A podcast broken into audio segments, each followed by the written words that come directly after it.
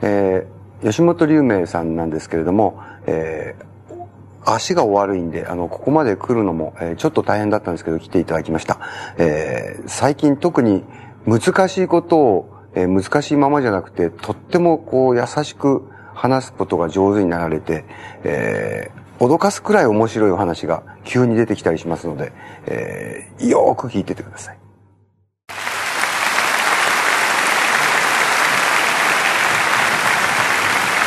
すみません、どうもありがとうございます。吉本さんには今日タイトルを、振ってるんですけども、何せ今日お集まりになった方の中で一番野生に近い方で、時間もいいところで終わりにしますよっていうふうに僕は呼びに来ることになりそうですし、今日は特にまた阪神が優勝かもしれないっていう日なんで、どことなくそわそわもしてらっしゃいますしで原稿みたいなものもそうですか。いや普通に生きるっていう一応タイトルを、お願いしたんですが、じゃあ吉本さんの講演お聞きください。お願いします。どうも。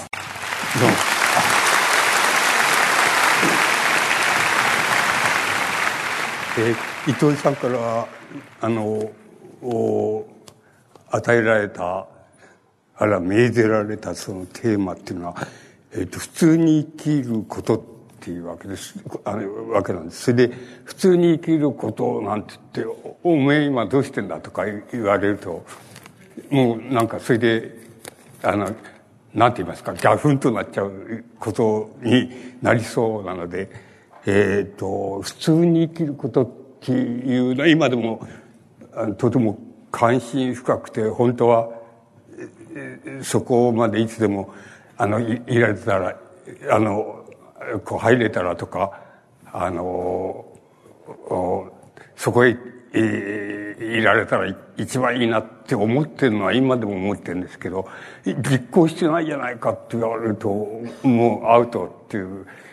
手を挙げる以外ないっていうんで、これは難しいテーマなんで糸井さんが随分難しいテーマをくれたもんだなっていうんで、何日かやっぱり何を喋った方がいいのかなと思って考えたんですけど、結局本当のところ今何喋っていいか分かんない、喋れば全部自己矛盾だっていうふうに、なっちゃってどうしようもないっていう感じなんです。それで考えたのは結局一番そのことがこの普通に生きることっていうのが一番切実に自分の生活でこう考えなきゃいけないしやんなきゃいけないしっていうふうになったのはだいたい40歳前後の頃だったっていうふうに記憶してます。でその40歳前後の頃頃から僕なんかそれまでは趣味とでも言うより他ない何か字を書いてって表現してっていうようなことっていうのが初めてこれ商売にしようっていうふうに商売にしようっていうふうにアルバイト先のあれをの方をやめるか、あるいはこの趣味の確保をやめるか、どっちかだったんですけど、どっちを選ぶかっていうのはやっぱり幾日か考えたんですけど、結局、どうせどっちもダメだっていうか、どっちもいいことはないやっていうか、自分が本当は要するに僕、工科系ですから、会社勤めして、科学技術者になって、それで、趣味で、物を書いてって、物って言っても、まあ僕は、その頃詩を書いてましたから、詩を書いてっていうのが、自分の本来のあれだったんですけど、どう考えてでも、どっちもどっちかへ行く道っていうのは何回か試みたんですけど、それは、いずれもダメだっていう結論しか出てこなくて、で、いくつか考えたんですけど、確保を選択するっっていうふうに、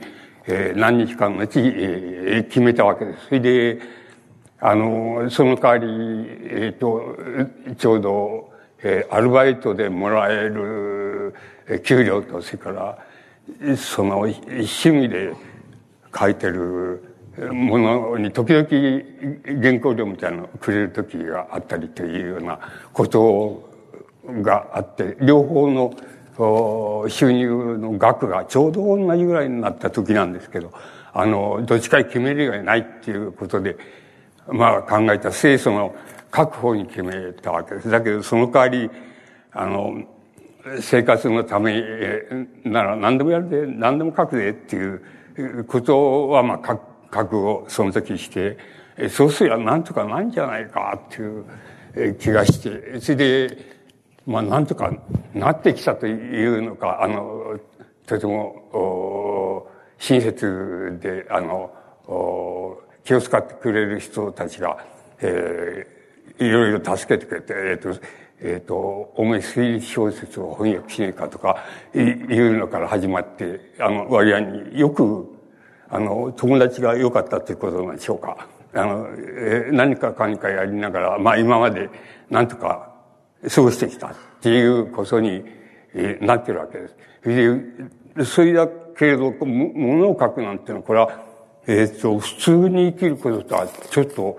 関わりないので、あるいは逆に普通に生きることの正反対のことで、今僕がどうだって、どう考えてると、普通に生きることを考えてるっていうふうに言ったって、皆さんの方で承知しねえだろうなっていうふうに思うから、その40歳前後の頃まで、そう考え、そして、そう、まあ自分で実行してたっていうふうに思うんですけど、そのあたりで考えたところまで遡って、どういうふうに普通に生きることっていうのを、どういうふうに自分なりに咀嚼したかっていうか、考えたかっていうことで、始めれば、なんとか、最初から文句が出るっていうことはねえだろうっていう、気がしましたので、そういうところでお話ししたいと思います。で、まず普通に生きることっていうのを自分の生活の根底に置きますとね、そうすると、根底に置いたっていうこと自体が、要するに、一つの価値観になると思ったわけです。今でも思ってますけど、そうだとすると、普通に生きることっていうのが最も価値ある生き方だっていうふうに、まず自分で納得しなきゃいけないし、そういう理屈を編み出さなきゃいけないっていうふうに思いまして、やっぱり、そういうふうにアルバイトを一日おきにやる方を捨てて、それで物を書いて、その代わり何でも書くっていうような状態で、始めて、多時に、要するに、価値観として普通に、俺は普通に生きることが、自分の最も価値ある生き方だと思ってるっていうことを、根拠を自分で考えなきゃこれはいけねえなっていうことで、根拠を考えたわけです。で、それは簡単なことで、僕が最初に考えたわけじゃないんですけど、それは簡単なことで、僕みたいな状態になったら誰でもそう考えるだろうと思うんですけど、まず、それから一番価値が多い生き方っていうのは普通に生きることだっていうふうにまず決定するわけです。それから、遠ざかる生き方っていうのは、どういう生き方でも、それはだんだん価値が少なくなる。そういう生き方なんだ。っていうふうに、まず、僕はそういうふうに、なんて言いますか、自分で思い決めたわけです。そうすると、自分はこれから普通に生きることから少しずれて、距離感を持ってずれていく。生き方を必然的にしなきゃいけないなっていうふうに思ったんですけど、まあ、しかし自分の価値観のなんていうか最大のところをそこに置くっていう考え方、これは、割合に、大きくまた長く通用するするし、ただ実行するかしないかっていう問題が起こるけれども、まあとにかくそれをする考え方だっていうふうに思いました。で、まず第一に、やり玉に上がってっていうのはおかしいですけど、最も価値がなさそうな生き方をしている人っていうので、僕その頃よくその人の書いた本で夢中になってたのがいて、あった人がいて、それはドイツの人ですけど、カール・マルクスっていう人なんです。で、この人は一番価値のねえ生き方をしている人だって。で、この人は客観的に誰が見てもそうなんですけど、確か、ロシアのレーニンという人が、要するに、幾世紀にわたって世界最大の思想家であったっていうふうに、マルクスが亡くなった時の弔辞の中でそういうふうに言ってるんです。そうだとすれば、僕が決めた考え方からと一番価値が低い生き方を貫いた人だっていうふうになるわけです。で、それでいいじゃないかっていうふうにして、思ったわけです。それで、そういうふうにしようって言って、確か自分の記憶では、その頃、少し経った後に、カール・マルクスっていう本を、出版社から頼まれて、それを書くことになって、で、その時書いた、まあ、伝記を書けばいいわけなんですけど、その、一応最初の頃、1ページか2ページ頃に、やっぱりこれ、価値の低い生き方なんだっていうふうに確か書いてあるはずです。で、何でもない、いわゆるまあ、伊藤さんの言う普通の生き方をしている人が一番価値ある生き方なんで、それからこれほど遠い人はいないから、まあ、一番価値が少ない生き方をした人だっていうふうに、多分そういうふうに書いてあるはずだと思います。僕の記憶は、少し怪しいですけど、そういうふうに書いてあるはずですから、いつか読む機会がありましたら、そう、読んでいただければと思います。で、そうしますと、まあ、大体において、今、現在の社会で通用して、社会っていう、まあ、日本かもしれないですけど、そこで通用している考え方とは、正反対になって、そういう人たちは価値あるそういう生き方をしている、まあ、何でもいいんですけど、知識人でもいいし、先生でもいいし、大学生でもいいですけど、そういう人が、価値ある生き方だと思っていたり、あるいは、価値ある生き方に俺はこれからやるんだっていうふうに一生懸命やるんだみたいに思っている人たちから見ると、まる正反対の、お前正反対のこと言ってるじゃないかっていうことになるようなことをそこに書いたのを覚えています。そしてそれは僕なんかの非常に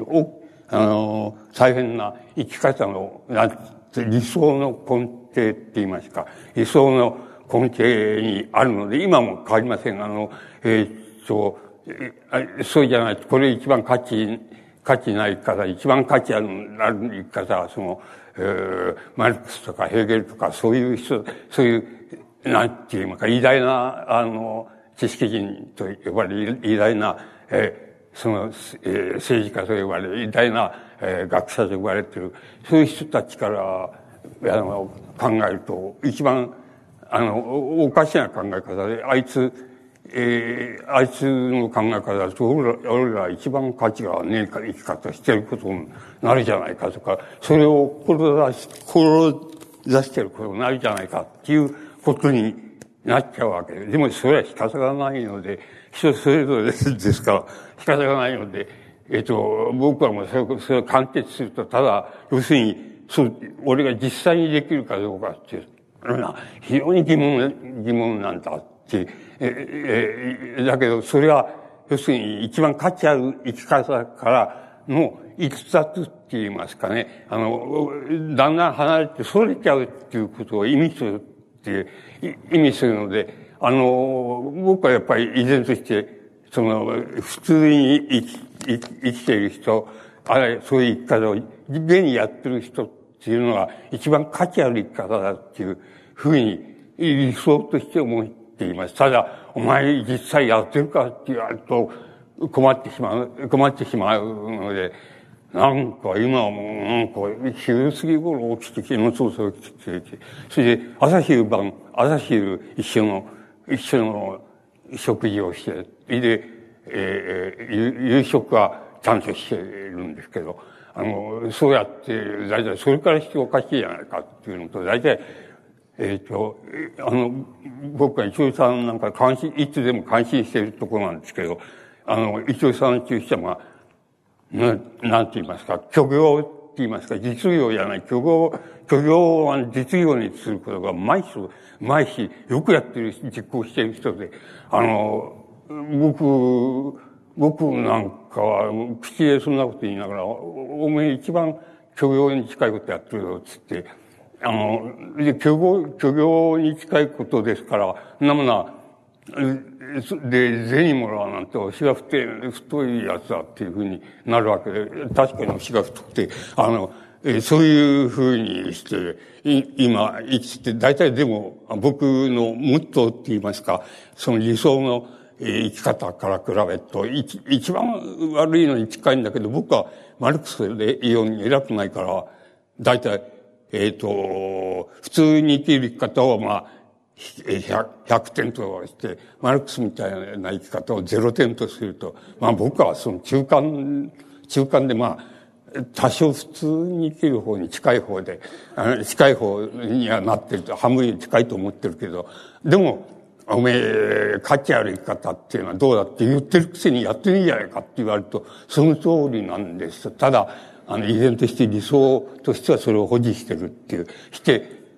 そうなったからといって、そういうふうになったからといって、自分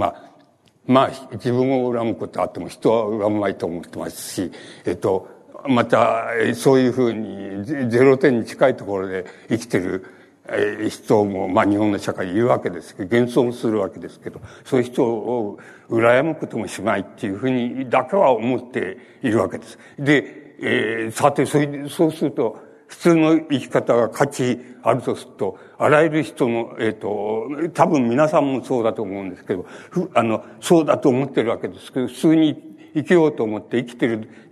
つもりでいたり、生きていたりしているように見えても、多分それから少しずつ逸脱して、だから、90何点とかっていう生き方に、おられて、決して100点に、僕が言う100点じゃないだろうなって思う。誰でも多少は逸脱してるんだから、俺がそれよりももう少し多く逸脱してても勘弁してもらうからっていう感じで、皆さんの方も多少とも逸脱してるっていうふうに思うんです。ただ、価値観としては、僕はあくまでもそう主張するように、一番、価値のある方はそうじゃないんですよっていうふうに、思ってるわけです。ですから、本当のいう意味で、100点の価値ある生き方をしている人は、まず、ちょっとないんじゃないかな、っていうふうに思うけど、だいたい90点か80点ぐらいの生き方をしていれば、あいつ普通の生き方だって、こういうふうに、言ってくれるもんですから、僕もできるだけ、そこに近くしようというふうに頑張ってはいるわけですけど、なかなか、お前そうはいかねえもんだよっていうふうに、なっていまして、そうするとそれは、自分なりに言いますと、そういう生き方の仕方になっちゃってるんだけど、これ、良くないこともよく存じているのですけど、やっぱり、なんていうんでしょう、器量がねえっていうか、そういうあれで、やっぱり100点というわけいかないんですよって、勘弁してくださいよっていうくらいの言い訳みたいなしょっちゅう用意しながら、でも、できないでいるわけです。で、それ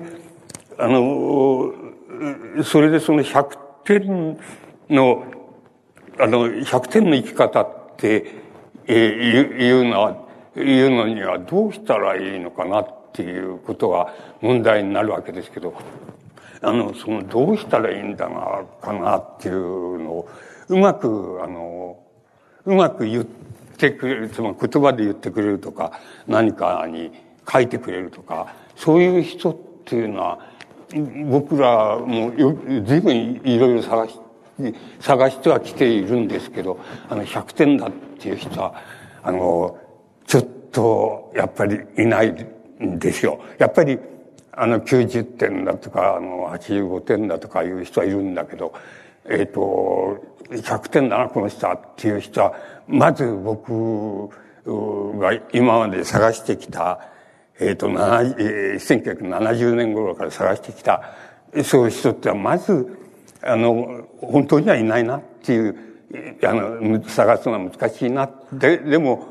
それに近い、できるだけ近い生き方をしている人っていうのはいるよなって。で、そういう人が、いると思うと、あ、この人そうじゃねえかと思う人がいるとすると、僕はもうそれだけで、この人は偉い人だっていうふうにいつでも思っていますし、思うことにしてますけど、そうすると、一番わかりやすいそういう人っていうのは、要するに、なんて言いますか。まあ、あぐらかなんかかいて、座ってて、それで、なんか、ここに、ね、なんか、なんかをこう、膝からこう、かけて、それで、なんか、一日中黙りこくって、細工物をしてるとか、デザインかなんかの絵を描いているとかって、そういうふうにして一日終わったっていう。で、毎日それを繰り返してやってるっていうような人らしい人が、例えばテレビに出てくると、ああ、この人はすげえ人だっていうふうに、やっぱり100点だよっていう、だなっていうふうに、僕なんかは考えて、敬意を、密かに敬意を表するっていうのは、まあ、日常、いつでもありふれたことなんですけど、なんだろうな、つまり、そう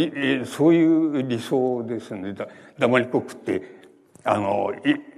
一日黙りこくって、なんか、細工物したり、染め物したりとか、デザインの絵を描いたりとか、そういうことで一日送ってるような人っていうのを、まあ、そうするとテレビなんかに出てくると、あ、いるじゃないかっていうふうに思うわけです。で、これは偉い人だよって、大したもんだよっていうふうに思って、俺も真似してるもんだなと思うわけです。それで、せめて、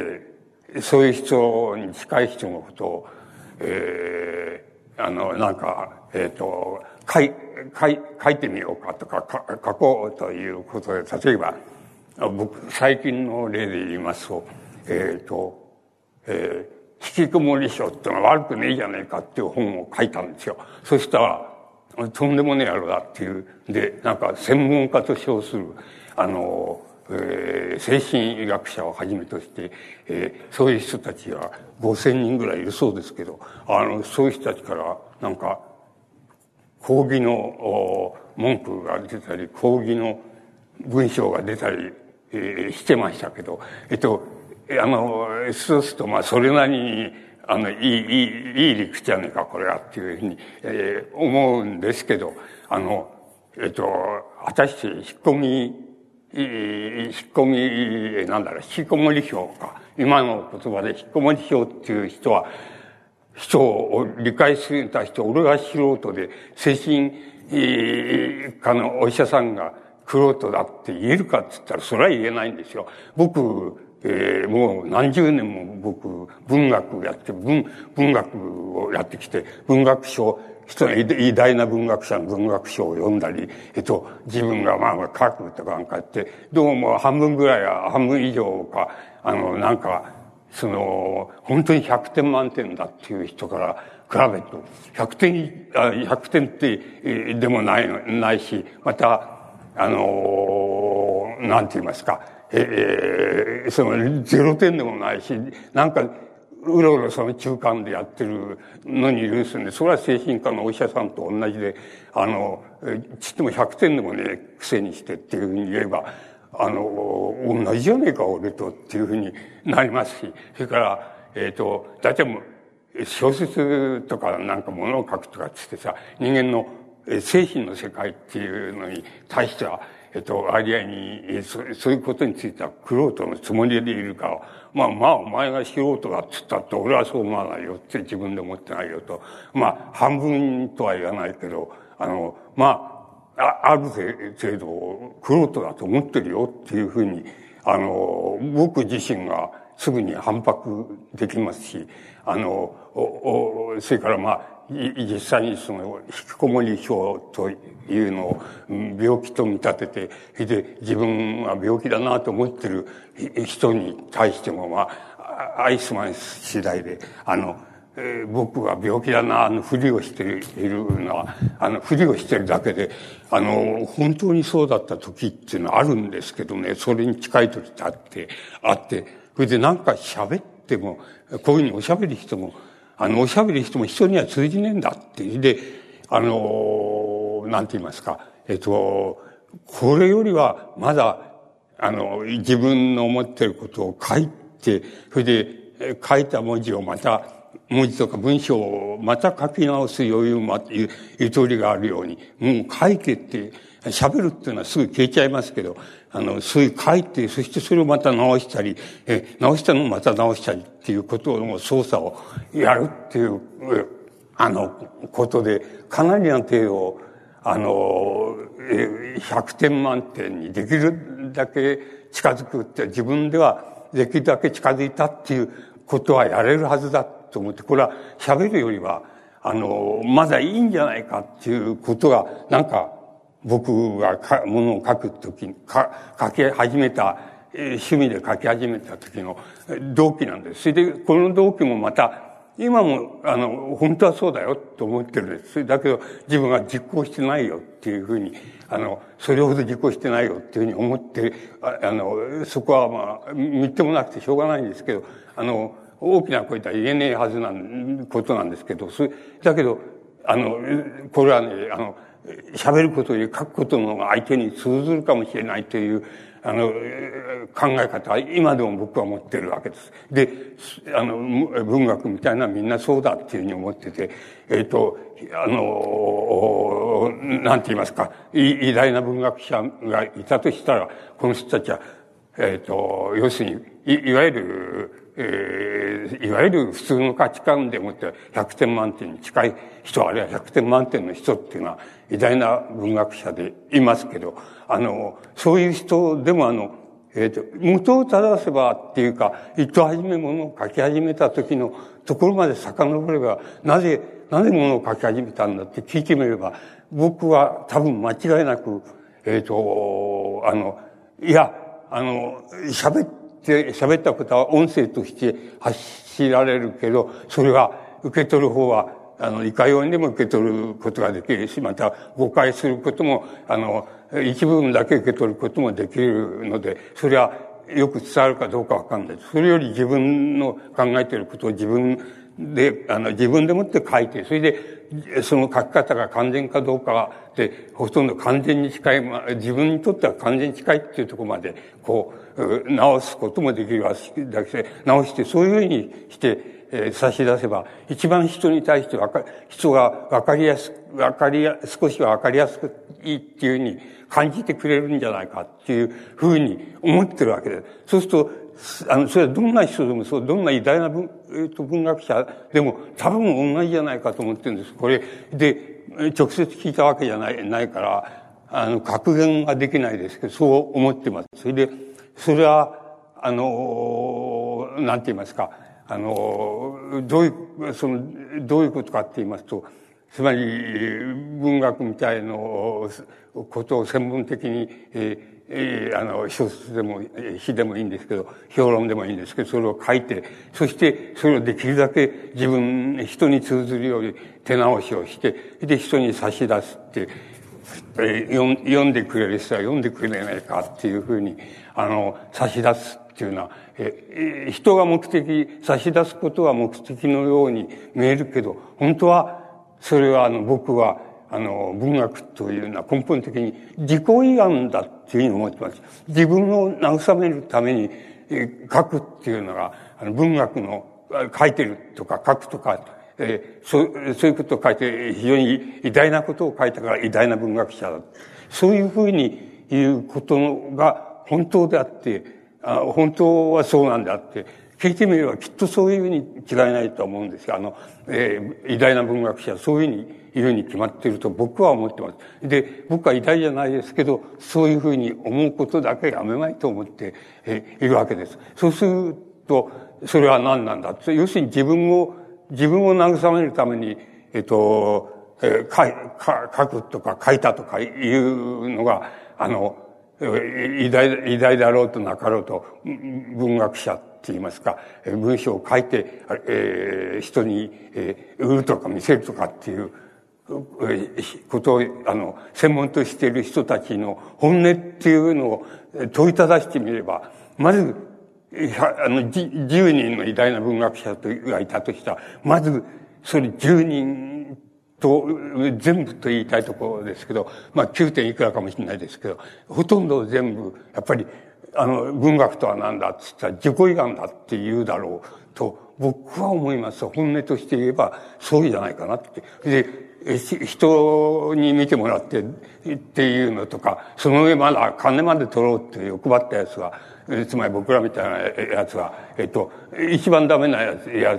文学者の中でダメなやつだって言えばそう言える。で、これは自己慰安なんだって。僕も今でも自己慰安の部分があると思って、これなくなったらおしまいっていうふうに思っているわけです。で、だけど偉大な文学者はまず、100人が100人、10人が10人、なぜ書くのかって言ったら、人に伝えるためとかっていうふうには言わないと思う。僕はそう確信しています。つまり、自己慰安のためですよっていう文学は、それ以上、あるいはそれ以外の、効用もなければ、利点もないんですよっていうふうに思ってますから、そう言うと思います。それで、文学者はそういう、いうのが本当だろうと、本音だろうと思ってるわけです。ところが、いや、近頃って、つい最近ですけど、テレビ見てたら、すげえ人がいて、要するに、つまり、親父の親父か知らないけど、そういうのが、借金をたくさんこしらえて、自分はその代わりに、親父の代わりに、あれ親父の代わりに、それを支払わなければ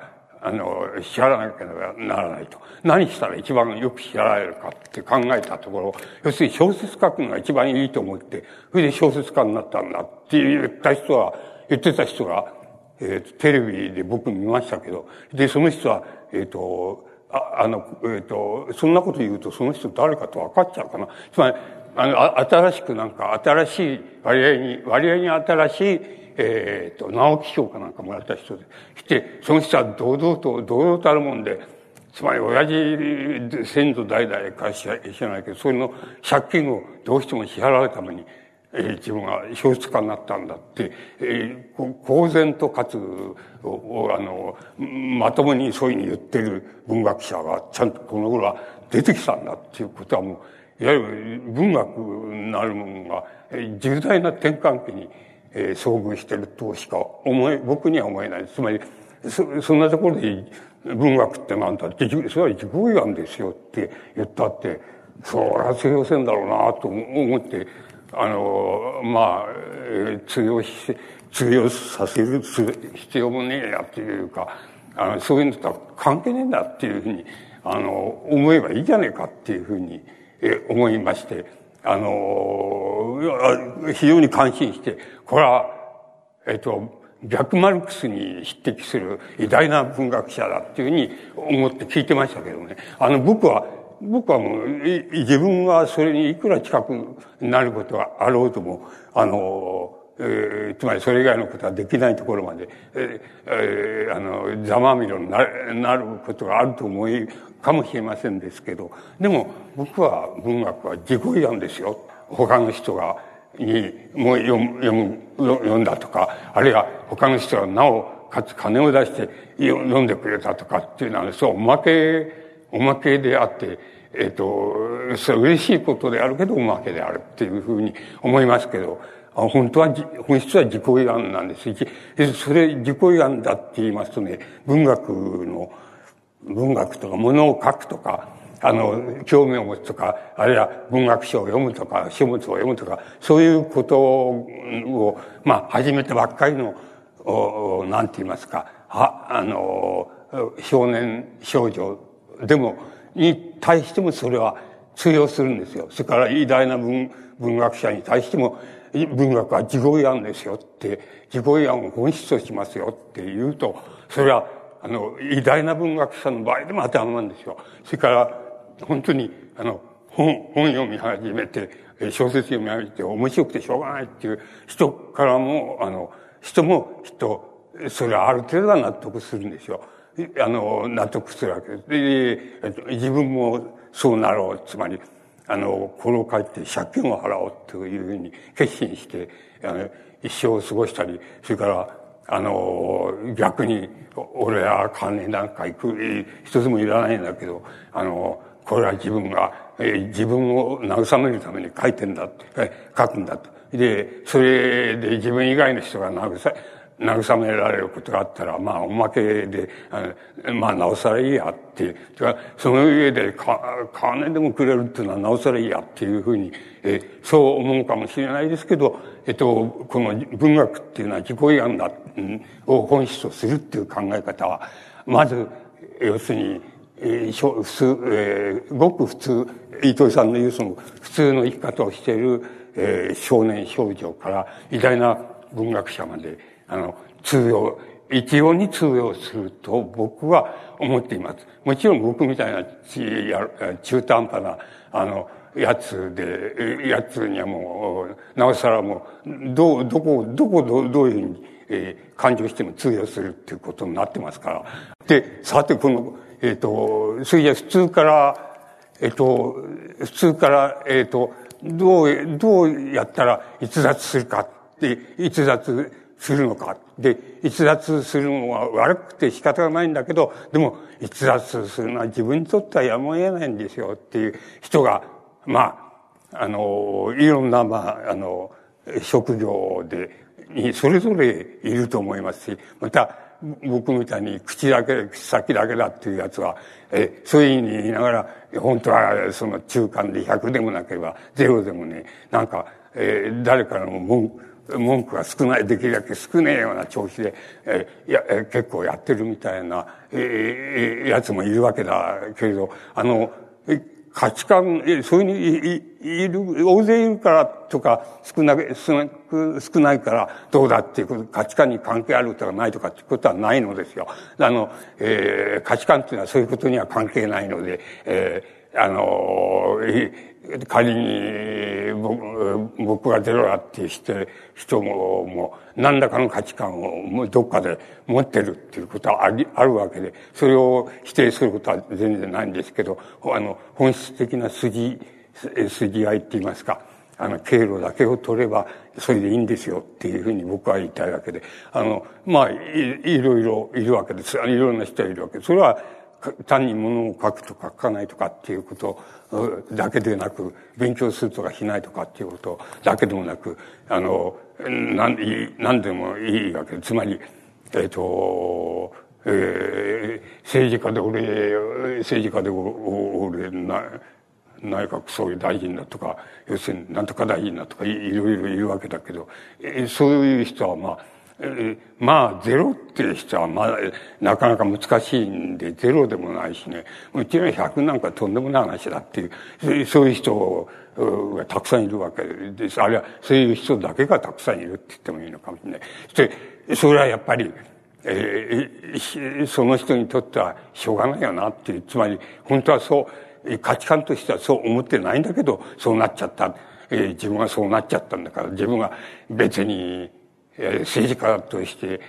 100点満点というのを自分も理想としているっていうことには違いないんだけど、俺ついやったら20点ぐらいになっちゃったんだよっていう人はいるかもしれない。実際にいると思いますけど、それはやっぱりあれですね、やっぱり20点は20点だよ、どういうふうに言ったってっていうことは間違いないので、僕は間違いないと思ってるので、僕はやっぱり20点だと思ってますね。つまり、そんなのいくら他の価値観が逆の人がいかに、いくらそういう人を偉いと思ったり褒めたりしても、もう僕は全然これ、まず20点だよっていうとか、10点だよとか、暴言が好きな人だよなんて、僕もそうだけど、そう言われたりとかね、いろいろいるじゃないですか。そういう人だっていうふうに、であってね、つってもその価値観が妥当であり、その価値観に従うことが妥当であり、それからまたその価値観、そういう価値観に従うために自分は一生懸命勉強してんだとか、一生懸命、引っ込み表をやめて、出ずっぱりになろうっていうふうに思ってんだとか、そういう人はまた、青少年の中にもいっぱいいるでしょうけど、僕はそういうのは、いくら俺専門だって精神科のお医者さんが言ったって、それは僕は信用しないですね。まあ、50% は信用してもいいけど、専門家が言うならいいけど、あとの 50% は信用していないですね。つまり僕は信用しないですね。だから、この世界の、価値観っていうのは、様々であり得るし、またあっていいわけです。で、あっていいわけですけど、本当は0か、じゃなきゃ100か、どっちかがまあいいでしょうと僕は思います。はっきりしてていいでしょうって、思いますけど、どちらでもないっていうのが、まず、一般的なあれで、0もいないだろうけど、100もあんまりいないなっていうのが、通りそばで、そういうのは世論っていうのを形成すると思います。形成してると思います。今の時代っていうと、漠然としますが、もう少し具体的に言うと、現在の日本社会っていうのを、中では僕自身がどう思ってるかって言いますと、つまり、僕のひっくり返った価値観でもって、自分が100だと思わなくても、60ぐらいだと思ったら、その60っていうのはちゃんと言った方がいいですよっていうふうに思ってます。それから自分は価値観ゼロだと思ってたら、やっぱりゼロって言った方がいいですよ。これで、家計の借金を自分は返そうと思ってるなんて言わない方がいいと思います。つまり、そういうふうに役立つもんだっていうふうに思わない方がいいと思います。やっぱり、俺ゼロなんだよって、ゼロになるために、ならないように、ためにちょっとだけごまかしてんだよとか、そういうふうに言ったら正直だと思います。そういうふうに、今の時代っていうのを、詳しくっていうか、僕が知ってる限り詳しく、説明したり、解説したりしてもいいんですけど、そんなことは無駄なことだから、なんて言いますか。ただ、こうしたらいいんじゃないですかっていうことを、一つ二つ、普通の生き方ができてる人に対しておこがましいですけど、一つ一つ参考になることを申してみますとね、これも参考になるかどうかもわかんないんだけど、僕が考えてることでって言いますと、そうすると、現在、日本の社会の現在生きている人間でね、一番、考え方、またやり方として、一番これはいいやり方だっていう、やり方を、言ってみますとね、仮に言って、普通の人は普通にあれしてる、普通に生きているっていう、それを僕は価値ゼロっていうふうに言いましたけど、この価値ゼロとはね、自分が仮にゼロじゃないけど、30ぐらいだとか、10ぐらいだとか、もう少し100に近い方だって自分で自分を評価してる人はどうでもいいですけど、自分で評価してゼロではないっていう人はね、そのゼロっていう人とね、やっぱり、まっとうにっていうか、真っ正直に正面か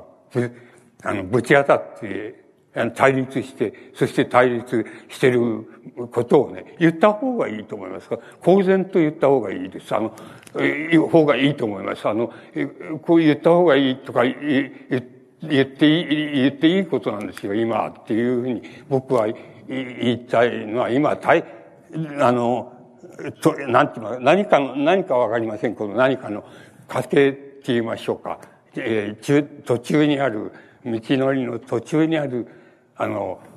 時期だから、日本の現在っていうのはそうだから、そういう時期にはね、要するに、ゼロの下で目についたら、自分は30であっても、90であっても、どちらでもいいですけど、ゼロの下を徹底的に、なんて言いますか、対立するとか、そういう対立する考えでを持っていたとしても、そのゼロと人っていう人とね、人たちの考え方とはね、決定的に、正直に、真っ正直に対立した方が、対立していい時代だっていうふうに思っています。だから、そうした方がいいですよって、つまり、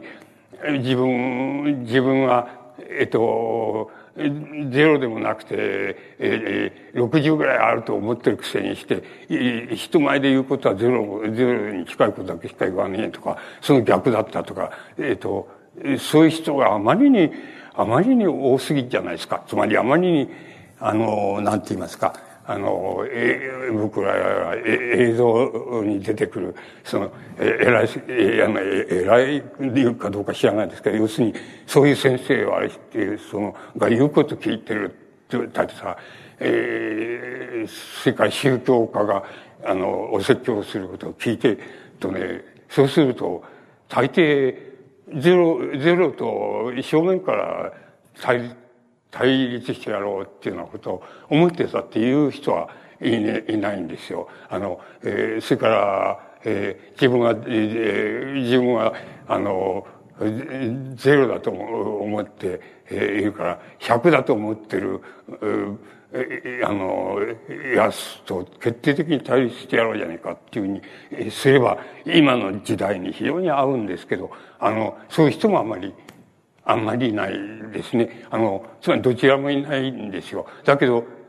そんなこと遠慮する必要ないんですよ。皆さんがゼロだったら、100のやつ、あんなやつはろくなことしてね、とか、要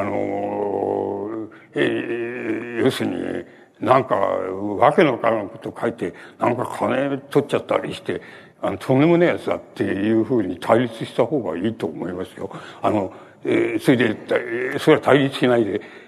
あの野郎はと言いたいところなのに、まあ、ゼロじゃなくてさ、20ぐらいあるような顔して言うってのはね、相手を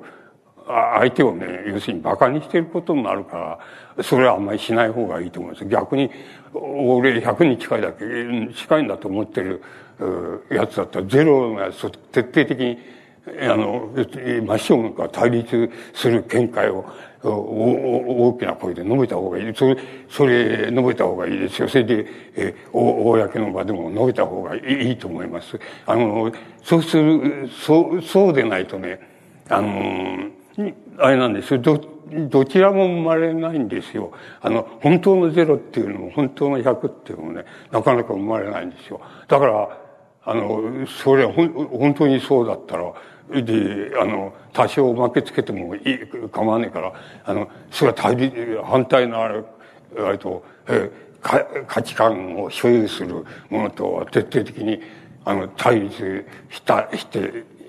いい時期だと僕は思っています。それで、それは僕らの経験上の実感から来てるので、戦争中は何だろう、ゼロであろうが100であろうが、要するに、なんか人に目立つようなこと言ったら、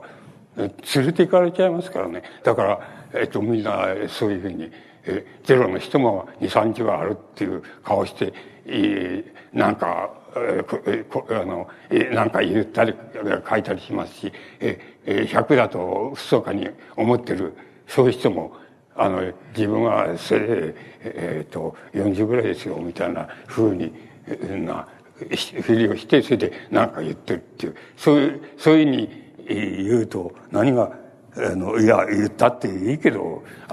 そうすると人が言わなくても自他ともに100だと思ってる人もいるわけですよ。そういう人だけがエヴァるからな。つまりエヴァってその言うことを聞かなきゃなんないみたいな。これは僕は実体験ですから申し上げますと、そういうふうな気持ちになるから、それは違うんであって、ゼロであろうが、100であっても、それが一番いいけども、どちらかっていうのはいいことなんだと。で、誰でも、ゼロであってもいいし、100の生き方をしてもいいし、個人個人を取ってきた場合には、こう生きなきゃいけないなんていうのはないんですよ。つまり、人に言うこともないし、そういうものはないんです。存在してないんです。だから、個人として、個人個人っていうのを取っていけば、0に来たっていいし、100に来たっていいんですよ。また100を目指したって、0を目指したって、どちらでも、誰からも文句言われる筋合いはねえやって言えば、それでいいわけです。つまり、戦争中だったらそうはいかないんで、お前ちょっと、ちょっとおかしいなことを言ってるみたいなんで、そうはいかないってことがあったんですけど、今、一人一人の個人が個性に従って自分の本音を0であろうが100だろうが、価値観が100だろうが、どちらでも、本音を言ったって誰からも咎められる筋合いはねえっていうのが今の、社会なんで、それは別に遠慮することはないと僕は思っています。それからもう一つあって、今っていうことでもう一つ、言ってみたいなと思うことは、もし今っていうのが大変きついところで、これは、政治、社会、それから理論的、傾向がどうであるからっていうにかかわらず、ものすごくきつい社会になって、どういう、あれを言ってもそういうになって、もう何も言いようがないやっていうような風になった時は、もう仕方がないから、自分は0か100だと本当は思っていても、いや自分は40ですよとか50ですよとか、あるいは20ですよっていう、ふりをして、できるだけ、大勢の人と、同じようなこと言って、世論かなんか知らないけど、そういうのを作って、同じようなことを言ってた方がね、そういう時には無難ですよ。いいと思います。それで、それは、そうじゃないと、要するに自分は、歴然としていることは、自分はいいことしたとか、自分は人のためにいいことしたっていうふうに、自分は思って何かをしたんだけど、それをちっともいいっていうふうに言ってくんないで、悪いことしたっていうふうに言うやつの方が多くて、そういうのから制約されちゃうとかね、そういうことっていうのは、きつくなったら、そういうことっていうのはあり得るから、そういう時は、自分が0でも100でもいいです、いいけど、そういうふうには言わない方が、言わないで、世論に従って、あなたの言うことはごもっともですね、とか、新聞や、テレビの、キャスターの言うことは、立派なことですね、っていうふうに思ったりさ、思ってなくても口で言ったりしてさ、そうして、あんまり仲違いしない方が、いいと思います。それで、できるだけ仲違いしないで、とことんまで、いけたら、やっぱりそれは、100であろうが0であろうが、要するに、どちらであっても、多分、反対の役割も同時に果たすことができると思います。でも、0か100なのに30か40とか、60ぐらいで止めてたことばっかり言ってると、もうそれだけしか口が開かなくなっちゃって、なんか口が開くとこう、両方の、あれが、なんか出来物ができて、それで痛くてしょうがねえっていうふうになっちゃうから、そういう時が来たらあまり突っ張らない方がいいですよ。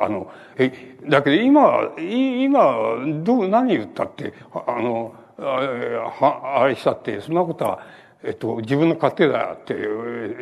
自分の考えだ、自分の勝手だっていう、で、誰からも文句やれる筋合いがないっていうのが正しい考え方ですから、それはそう言った方がいいって。だか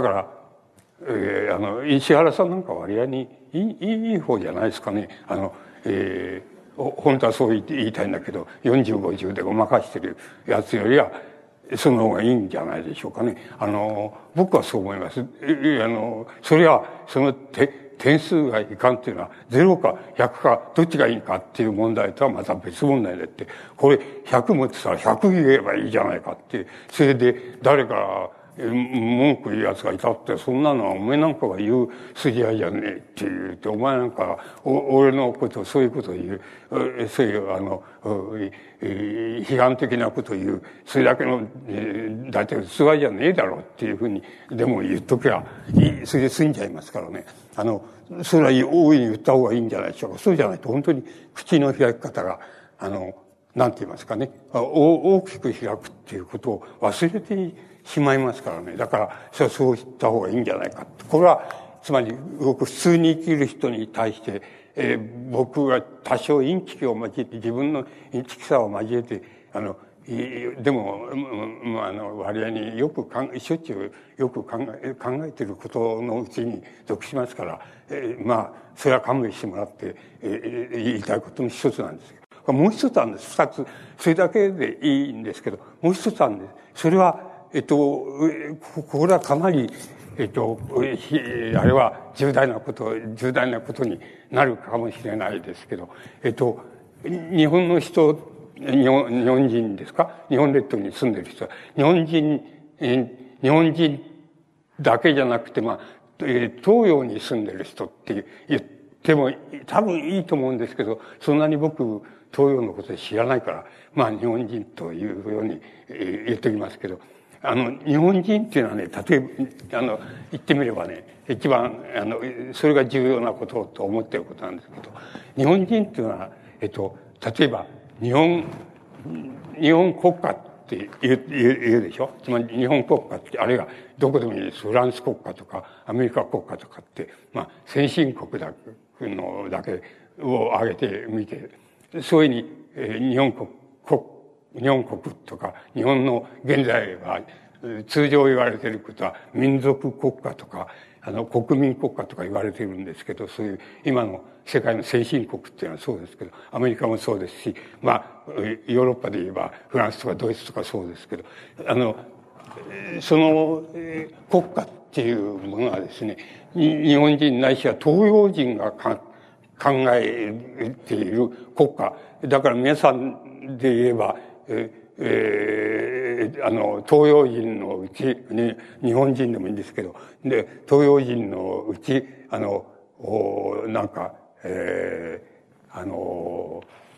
普通に生きている人っていうふうに、わかりません。この偉い人はたくさんいるかもしれないですけど、そういうふうに、一応そういうふうに、顔は見えないですし、あれですから、そういうふうに規定しますと、日本人っていうのは、まず、ほとんど、偉い人から、普通に生きてる人まで、全部、そういう傾向あるって言ってもいいんですけどね。日本国って言うとね、日本国ってなんだっていうふうに、例えば、そういう人に聞いたとしますと、まず間違いなく、100人いたら、100人に近い人はみんなね、自分も含めて、頭のてっぺんから足の先まで、自分もよその人も、みんな含めて、それで、なんて言いますか、その上、領土、つまり日本列島っていうのも含めて、農家の人だったら、自分の持ってる田畑のことも含めて、これ、全部、そういうの全部を、全部を入れてね、日本国とは何だって言ったら、多分、意識的にも無意識的にも、その全部を入れて、日本国っていうふうに思ってると思います。偉い人、俺はそうでもないよっていう人がいるかもしれないけど、それは勘弁してもらって、もらうことにして、まず全部そうっていうふうに仮定して言いますと、まず、日本国の住んでる日本人って言われているものは、日本国とは何だって聞かれたら、多分自分の足の底から頭のてっぺんまで、それから人もそうだって言って、それは例外なくそうだって、それに地面の所有地とかそういうのも含めて、それから農家の人みたいにそれを絶えずよくしたりいじったりしてるようなそういう人も含めて、それからそういう農家みたいに食料を作る人に関係なく、ない、ことに携わっている人も含めて、多分例外なく100人いたら100人それ全部を含めて日本国っていうふうに無意識のうちか意識的にか思っていると思います。で、それは、東洋的な、東洋的にいいことであると思います。で、ところで西欧の先進国、どこでもいいです。アメリカでもいいし、それはドイツでもいいし、フランス国でもいいけど、そういうところの人は、フランス国っていうとか、ドイツ国っていうのは何だって、こういうふうに、例えば聞いたときします。そしたら、ゼロの人も100の人も、多分、100%、100人が100人、それは政府だって言うと思います。今ある政府のことだって言うと思います。今ある、アメリカの政府はアメリカ国である。アメリカ国とは何だったら、要するにブッシュ政権だって、こういうふうに言うと思います。つまり、日本人とまるで違うっていうことです。つまり、国家、あるいは民族でもいいですけど、そういうものは何なんだって、お前の民族は何なんだって聞いたら、多分みんな、それは政府のことだって、こう、言うと思います。あれは物資を知らんとする、アメリカ政府のことを、これがアメリカ国だって、こういうふうに言うと思います。これはね、日本の人は、やっぱり同じ言い方をすれば、どんな知識的な人でもね、そうじゃなくてね、全部足の裏から何か全部、地面も全部含めてね、日本国っていうのは何だって聞かれたら、それですっていう、それ全部含めて日本国ですっていうふうに言うと、まず、それ100人いたら100人そうだと思います。もちろん無意識的なのも含めて言えばそうだと思います。で、これはやっぱりよくよく注意しないと、日本国、例えば日本でもそういう、ただ一例だけそれあるんです。それは、裁判なんかやって、国家の保障が足りなくて損害を受けたとか、なんかそういう人とか、重たい刑を、自分はそうでもなかったのに、そう、重たい刑罰を受けちゃったとかいう人が、面白くないっていうんで、政府を相手取って言わないで、その時は国家を相手取ってって言いますよ。言ってる、よく注意してごらんになれば、そういう時には国家を被告として自分が訴えて、裁判で訴えて、弁償してもらうとかなんかって、そういうふうになるわけ。日本国だったら、まず、そういう場合とか、小さなことを言えば、そういう大きなことじゃなくて、小さなことを言えば、郵便局行って、62円来てくれとかって言って切って買うときには、これは、売る方は国家ですからね、政府のこと、西欧流に言えば国家ですから、つまり国家を相手にして62円を切ってくれって、こういうふうに言ってることになるわけです。それは小さなことではそういうことですよ。つまり、それどちらでもそうですけど、日本国だったらね、みんな、まず例外なく、そういうふうに、知識的な人も、そうじゃない人も、そういうふうに国家っていうのを、足の裏から頭のてっぺんまでっていう、含めて、国家だっていうふうに言うと思います。で、ところがその同じことを西欧の、聞いたら、まず 100%、国家か、ああ、それは今の政府だ。こういうふうに言うだろうと思います。で、この違いはものすごい違いであって、これは皆さんを仮に、要するに、普通の生活をしている、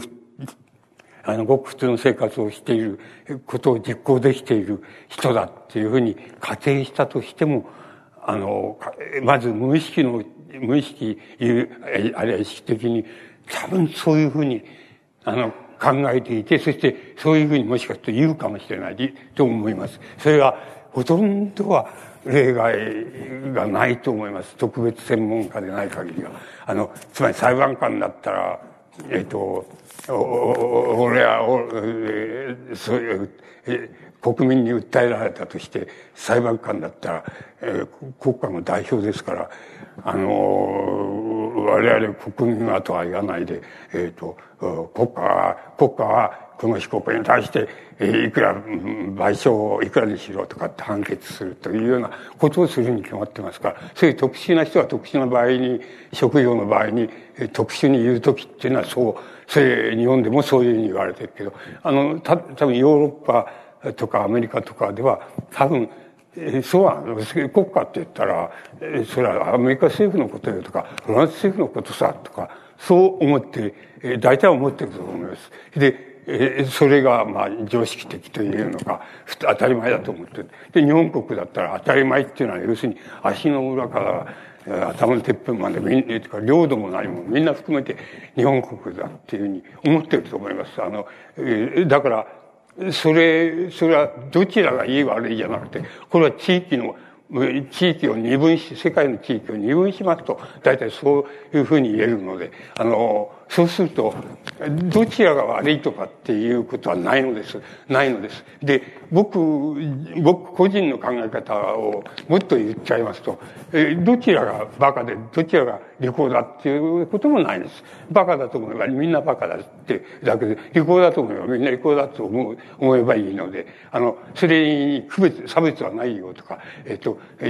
知識があるからないからとか、そういうことなんか全然関係ないですよ。そういうものは割合に肉体の身についてたり、あるいは日常生活の風俗習慣の中にそれがあったりしますから、まず非常に100の知識がある日本人っていうのが、価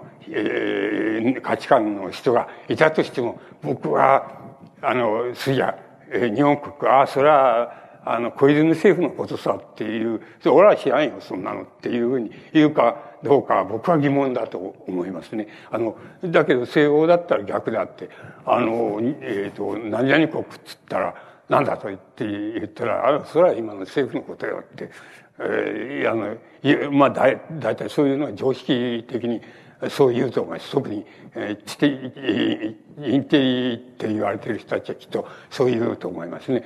それだけの差っていうのは、今みたいな時はどうでもいいわけです。僕は無駄話でそう言ってりゃいいわけだけど、これ、時が時で、非常に、いろんなことが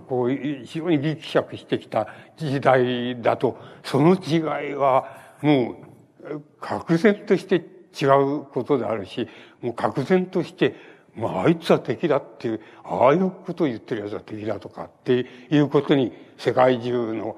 それぞれの民族国家の人たちは、みんな、各々自分の方正しいと思って、そういうふうに、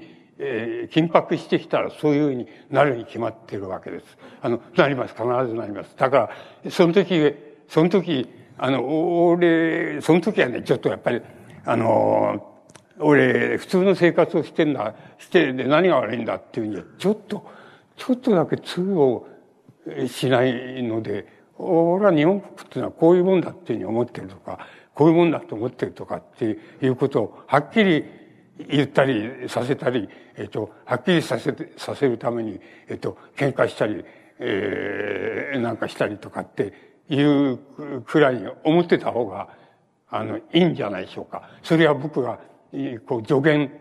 現在の段階で助言できて、なおかつ有効だと、有効性はあるぜって思える、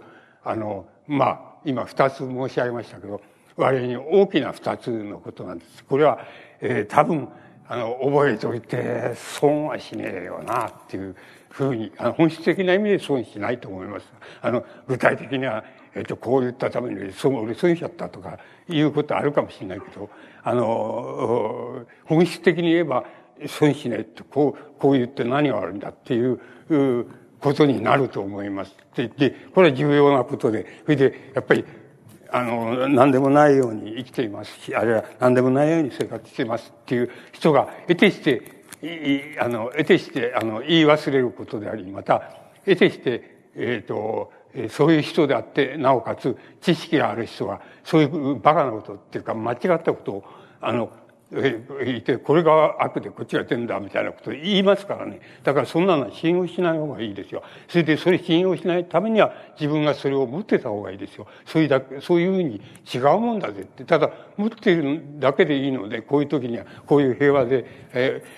の時には、そういうふうに思ってた方が、持っているだけでいいので、持ってて今から喧嘩する必要はない。それは、石原さんみたいに、そういう当事者に近いところにいて、喧嘩しに行け、尺だしょうがねえみたいなやつがいればさ、それは喧嘩してもいいけどさ、要するに常識通り、普通に通り生きてるっていうような人は今は喧嘩する必要ないんですよ。だから、それでいいと思います。伊藤さん、あと何？時計代わりです。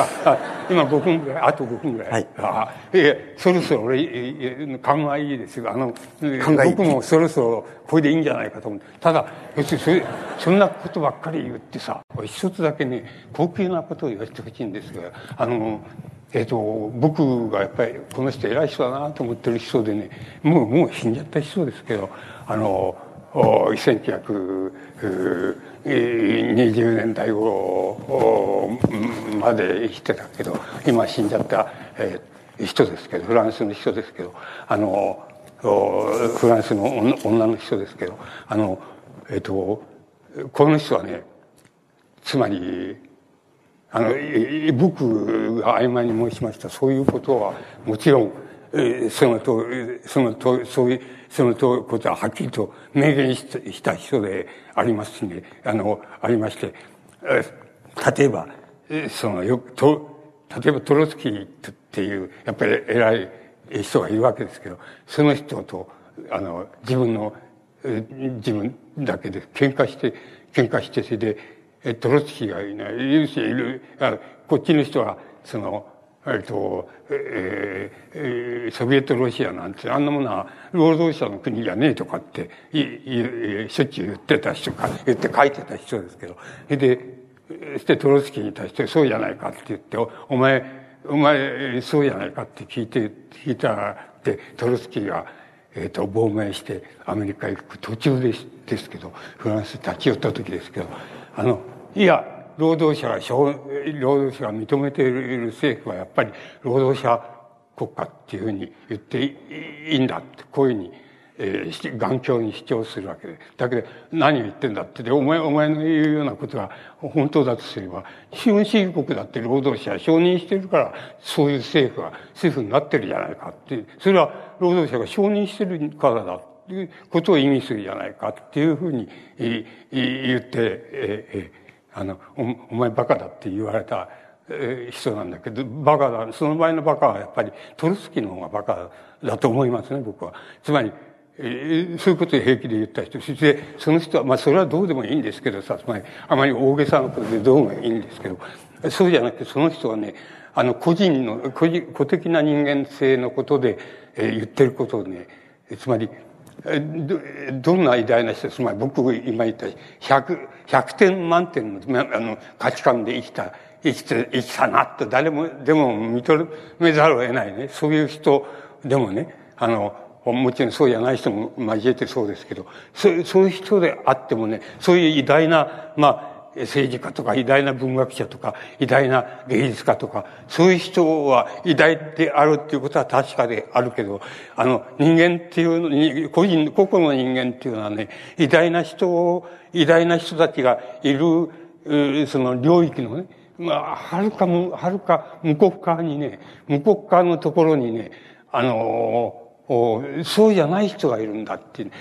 そうじゃないっていうのは、それ以上の人がいるんだって言ってるんですよ。それ以上の人は何かっていうと、それは、なんて言いますか、要するに二つ条件があって、一つは、やっぱり、無名の人だって言うんですよ。無名の人だから、それは誰だっていうふうに、こういうふうに探そうとしたって、今皆さんがここにいて、暗くて見えないから、で、この中にいても見えないで、僕は見過ごすに決まってるわけですけど、要するに無名の人だって言うんですよ。だけどそれは、最も偉大な人間、歴史上の人間よりも、もっと偉大な人なんだって。だけど残念なことに、無名であって、それじゃお前だとか、お前それじゃこう考えてるのかっていうことを聞いたってなかなか、誰だかわかんないんだから言ってもくんないよっていう、そういう、なんか、あれがあるんだけど、そういう領域っていうのは、つまり、最も偉大な、人類が最も偉大だと認める人たちよりも、もっと偉大な人たちがいる領域っていうのがあって、それは、その領域は無名の領域だから分かんないんですよ。つまり、誰だっていうことは言い難いんですよっていうのが、その人の考え方です。で、僕は好きなんだけど、要するに、価値観100って、言ったって、俺はそういう嘘つくのは嫌だからな、みたいなので引っかかるから、ダメなんだから、くらいですから、その人はもっときっと自分は高いっていうか、大きな、本音っていうか本質を人間に対して持ってた人だと思います。でも、その人の、いいなと思うわけで、つまりかっこいいなっていうか、これはかっこいい人だなっていうふうに思わざるを得ないですね。そういう領域があるっていうことを言い切る、無名の領域だったらあるっていうことを言い切るだけだってかっこいいねと思うんだけど、それで、この人はあれに、それに死ぬまでそれに近づこうとして一生懸命になって、な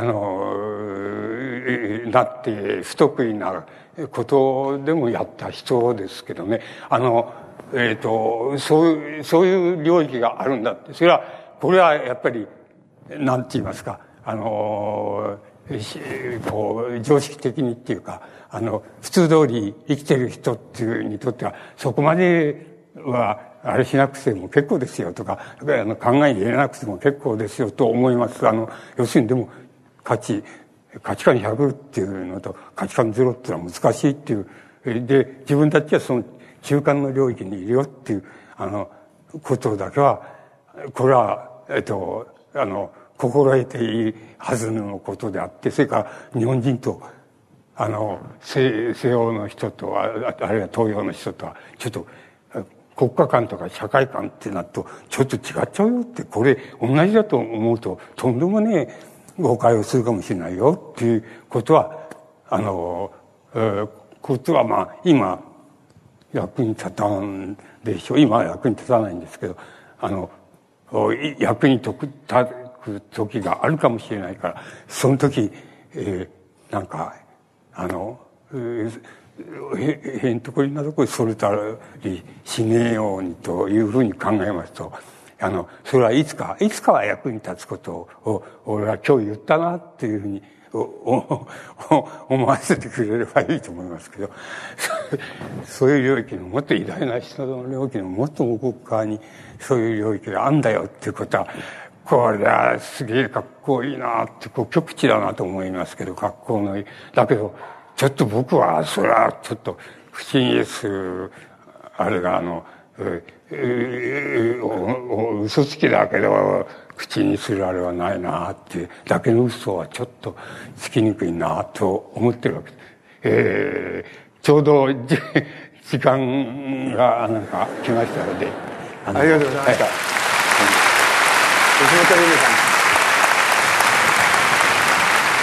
吉本さん、今おっしゃってた最後のかっこいい女性っていうのはシモーヌ・ベイユ。そうなんです。あ、そうですか。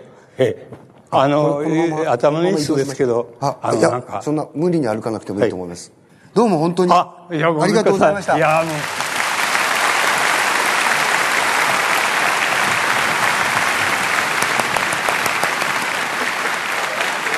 いや、もう口の中が乾いちゃってしょうがないからっていろんなヤジが飛んでくるかなと思ったら、おとなしくっていうか静かに聞いておられたので、そういう意味では言いたいことを少し言えたかななんていうふうに思ったんですけど。